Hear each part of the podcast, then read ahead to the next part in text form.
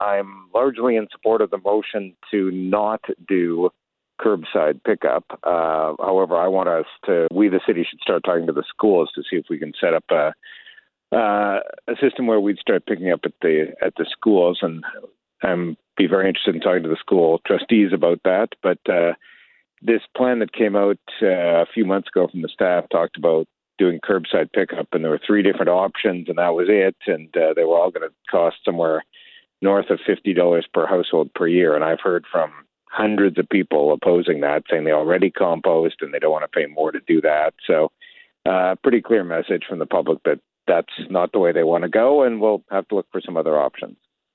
Can you maybe elaborate a little bit on this uh, this plan that you'd like to see happen regarding schools? What uh, what specifically are you looking for there?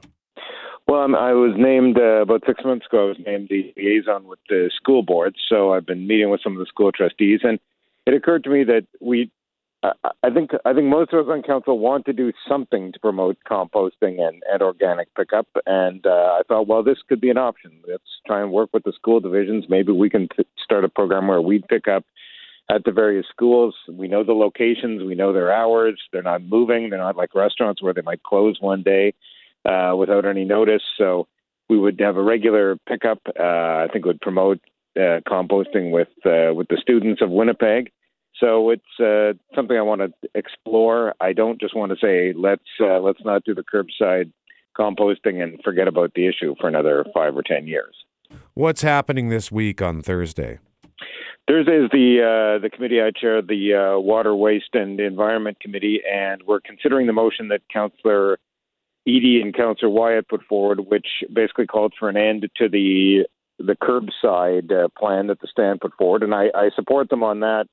I'd like to go forward with uh, talking to the school divisions. Other councillors might have other ideas. They might have better ideas. I hope they bring them forward. We uh, we should be doing something on composting and organics, not what the staff uh, put forward a couple of months ago. But uh, you know, I've got my idea out there, and I look forward to hearing from other councillors with their ideas. What is your sense on where this is going to go in terms of support from other counselors? Uh, I'm not sure. I mean, the the Wyatt had talked about uh, a whole bunch of different options and different plans and different reports they wanted back in six months. Uh, I kind of like to keep some momentum, get going, start talking to the school divisions. Uh, I I'm not sure if it'll be supported, but uh, if somebody's got a better idea, I'll uh, I'll take a look at that. But I think what we need to do is not just say let's kill the curbside thing and walk away. Let's uh, I'm okay to kill off the curbside thing for now, but let's look at some other options and uh, try and keep moving forward on this.